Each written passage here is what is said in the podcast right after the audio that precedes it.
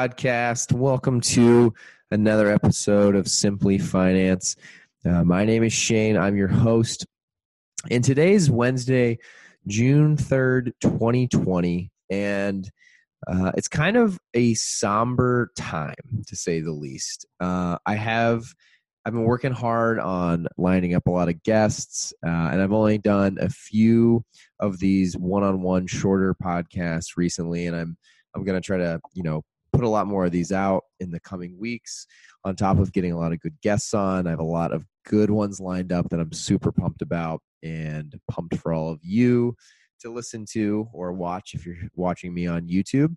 And today I wanted to start off, and I feel like with everything that's been going on, you know, honestly, since I kicked this back off, uh, the coronavirus was you know headline news it's it's not just impacted the stock market and everything financial that we talk about here on the podcast but it's had a lot of changes to a lot of different things in a lot of our lives and i think that's you know been one of those topics that's hard to not talk about especially in the stock market as so much of what happens in the market over the last couple months has really been directly correlated to um, the coronavirus and just news, um, whether that's just purely, you know, news is about cases going up or down, um, you know, new things that Trump or Fauci have come out to say, or really just like the financial impacts that a lot of the public companies um, that we talk about here on Simply Finance, you know, have been impacted by. And now, as we head into June, you know, we're we're nearing the halfway mark of this year obviously it's become a big joke that this year has just become such a shit show on so many levels. And now um, the next thing happened and that's you know the murder of, of george floyd in minneapolis.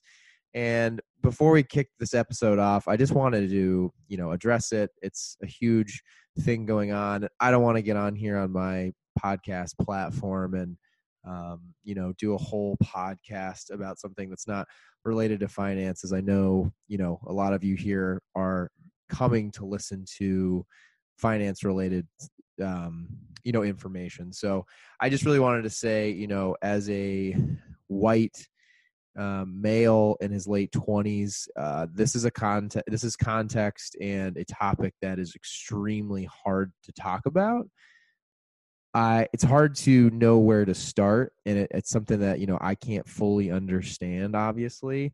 But just want all of you to know, and my you know my friends who are directly impacted, um, friends, colleagues that who might be listening to this, um, you know, I am going to try to learn more and try to see how I can be involved personally. Um, and really, what I wanted to just say is, you know, there's a lot of I think there's a lot of positivity coming out of this as as far as you know i think people are really starting to to realize that there's an issue here and we need to change something. But i think um above all uh it, i'm just sad.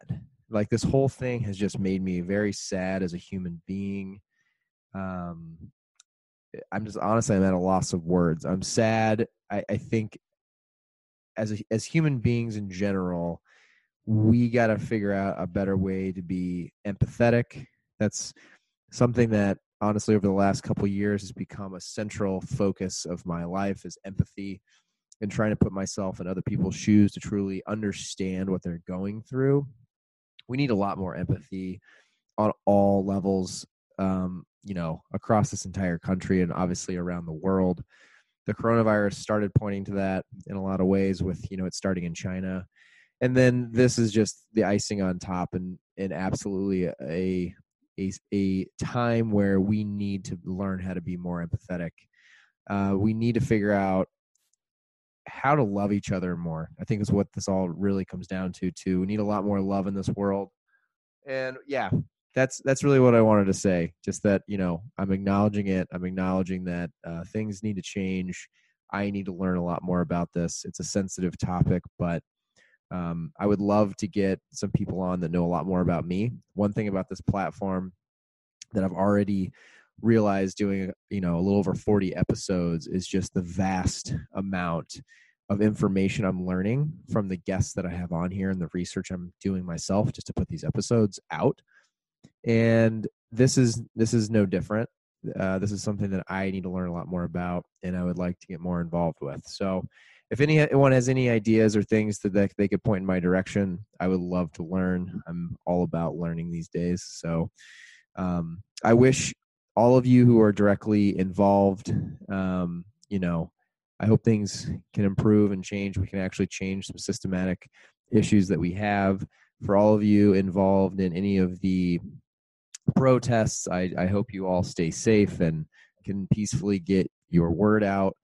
And um, we'll see where it goes. I'm hoping for a lot more, like I said, empathy, love, and peace these days. Um, I think we all need it, and things need to change and improve.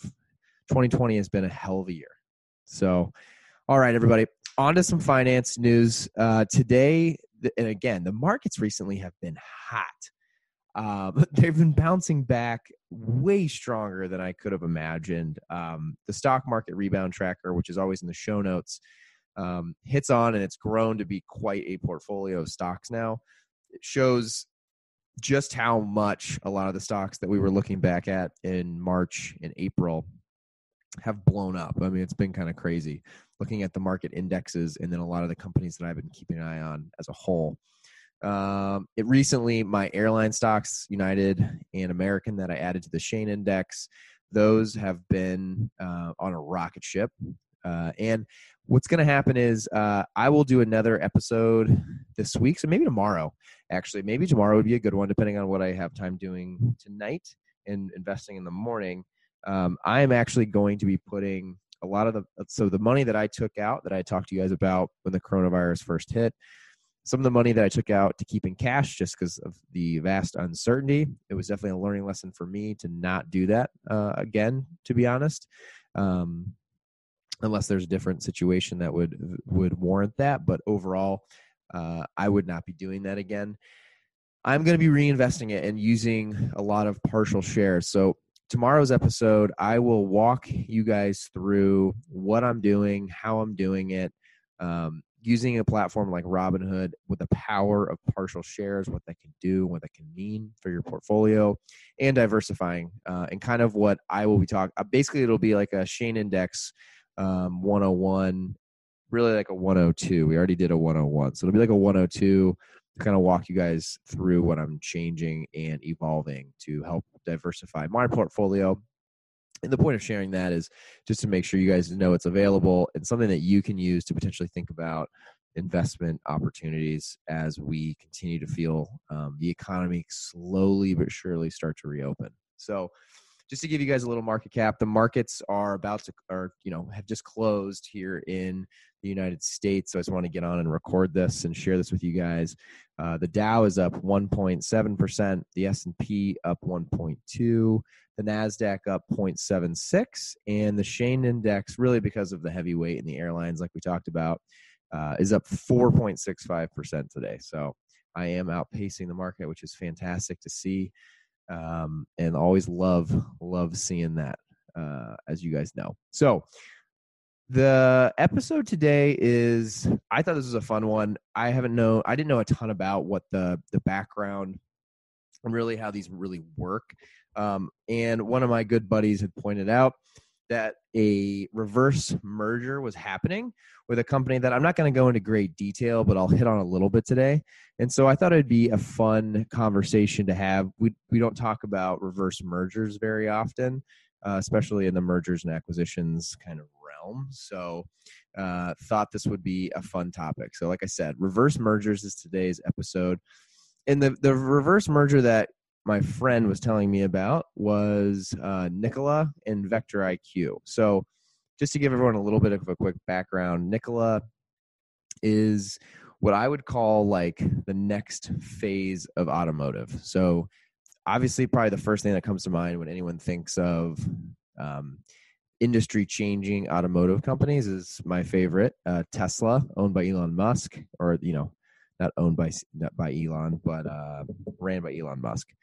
And so Nikola is a a competitor. They really focus on um, large trucks, so like semi trucks, uh, today, and they're using a combination of electric and another another um, type of power, which is hydrogen power, which is kind of a new thing in the heavy trucking market, and they're kind of pioneering that. There's you know another one that would be Rivian, which we don't uh, you know have to go into detail today, but I think that's a fun sector to maybe spend some time on in the future. Is just the way these few companies who will become major competitors to each other in the coming years, how they're just transforming the automotive landscape in a lot of ways. So that's what we'll talk about today.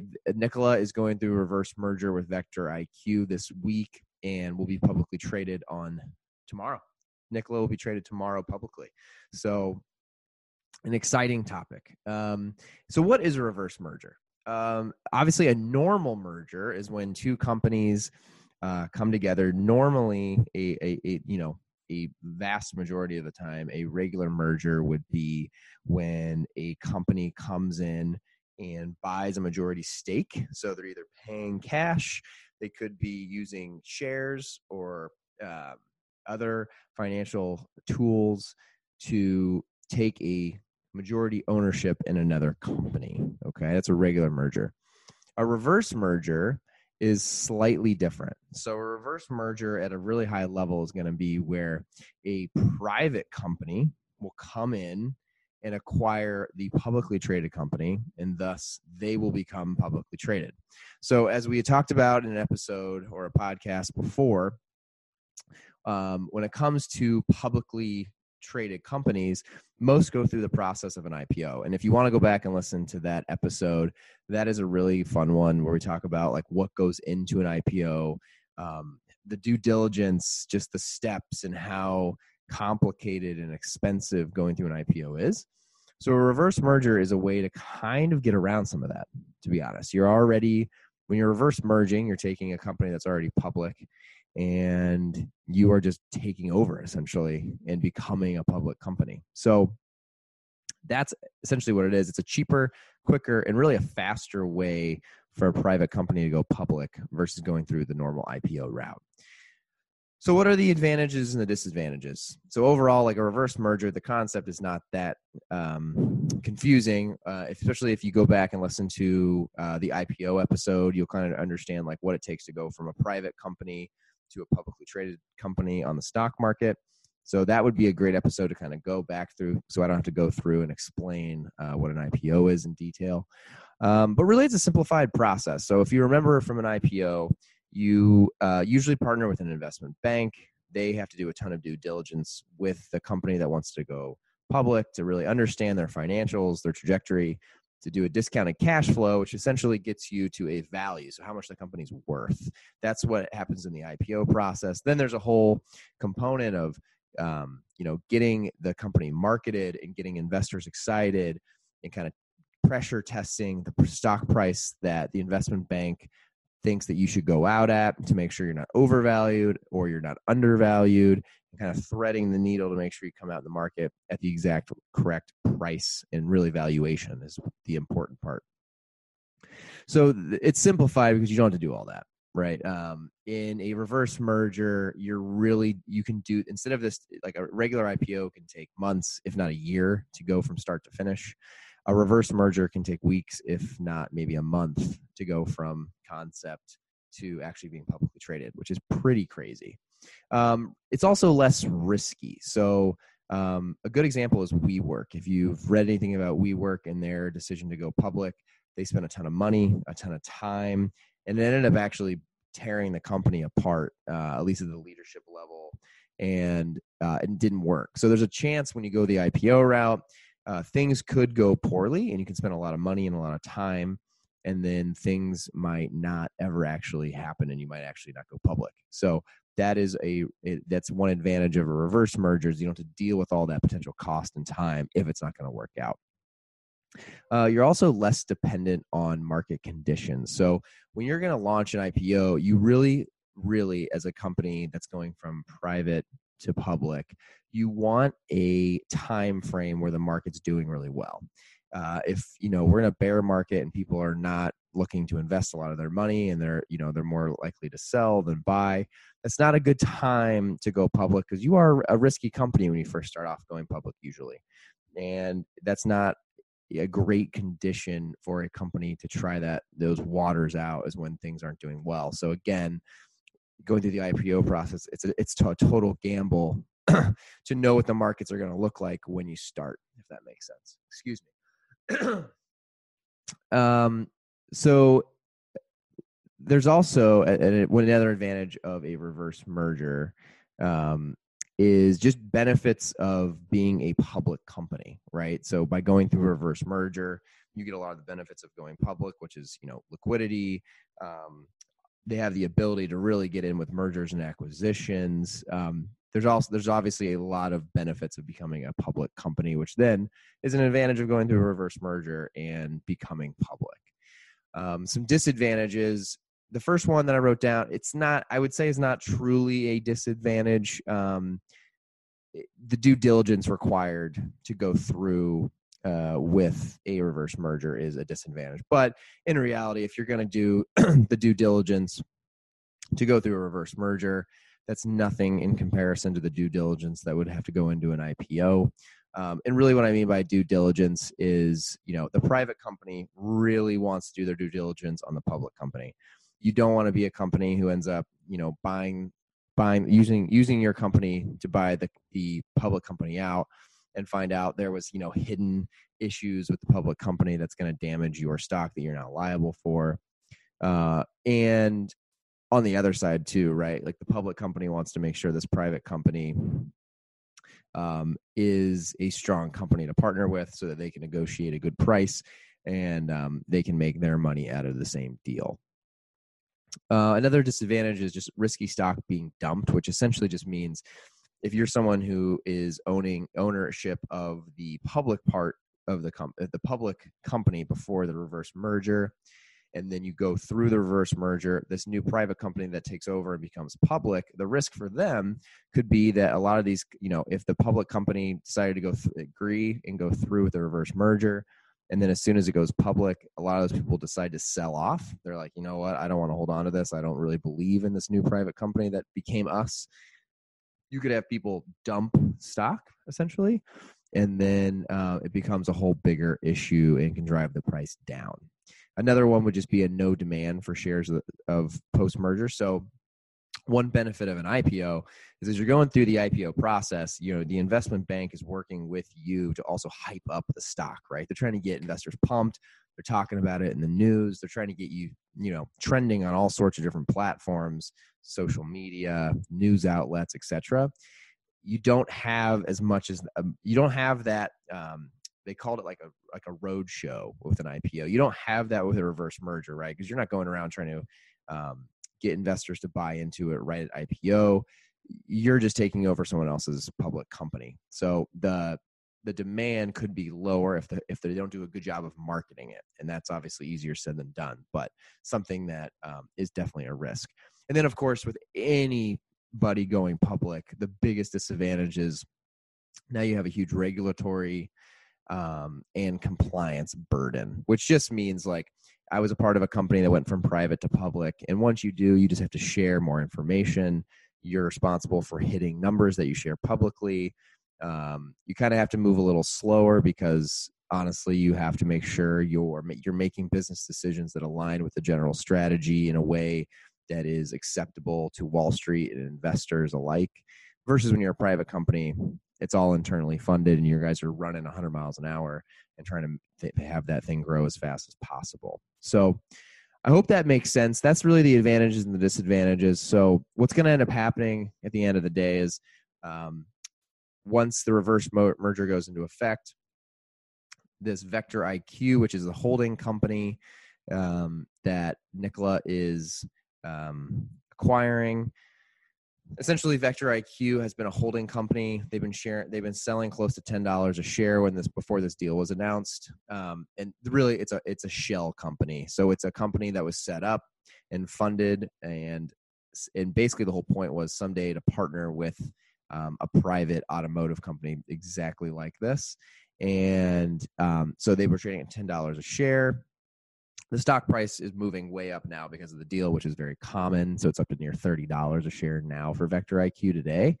Um, but what ends up happening is on on Thursday, uh, Nikola will take ownership. They will buy all of the shares uh, from Vector IQ, uh, and I think their agreed deal was uh, ten dollars. So if you owe, if you owned one share at ten dollars of Vector IQ on Thursday, that just automatically flips and turns into one share of Nikola. So their deal was one to one. So they just bought all those shares outright, and then the valuation uh, is based off of the current market price. So it's jumped up to thirty dollars now. So now, if you were in if you bought it back when it was uh, you know right before it was announced it was one to one so you owned you know a $10 share it jumped uh, and now you own a $30 share that becomes one to one with Nikola. So a little confusing in that regard but really it'll just be a one to one flip as far as in the public market.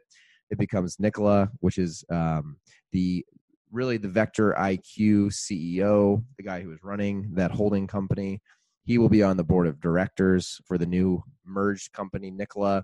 The CEO of Nikola will continue to be the CEO of Nikola and now this publicly traded version of Nikola, which is the merger of, Vic- of Nikola and Vector IQ. And that's really it. So it, it's a quick switch over. They buy out the shares, um, they become public, and the rest will be history, if that makes sense. So instead of going through all the hoops and the regulatory of going through an IPO, they're just going to do a reverse merger and essentially do a reverse IPO, if you want to think of it that way. So, everybody, hope that helps. Um, that's it for today's episode. Uh, reverse mergers. Again, hope all of you stay safe and get your voice heard um, in any way that you see fit. Um, you know, in the coming days, I hope everyone really, honestly, safety, love, and let's all have empathy for each other and try to make things a better place for everybody again, thanks for listening, everybody. I hope you guys have a great day. Good luck in the markets. And um, hopefully, tomorrow I'll have an episode up about the newly built Shane Index, which I hope can help a lot of you as you maneuver through this constantly changing financial environment. All right, everybody, have a great day. Thanks again for listening. See ya.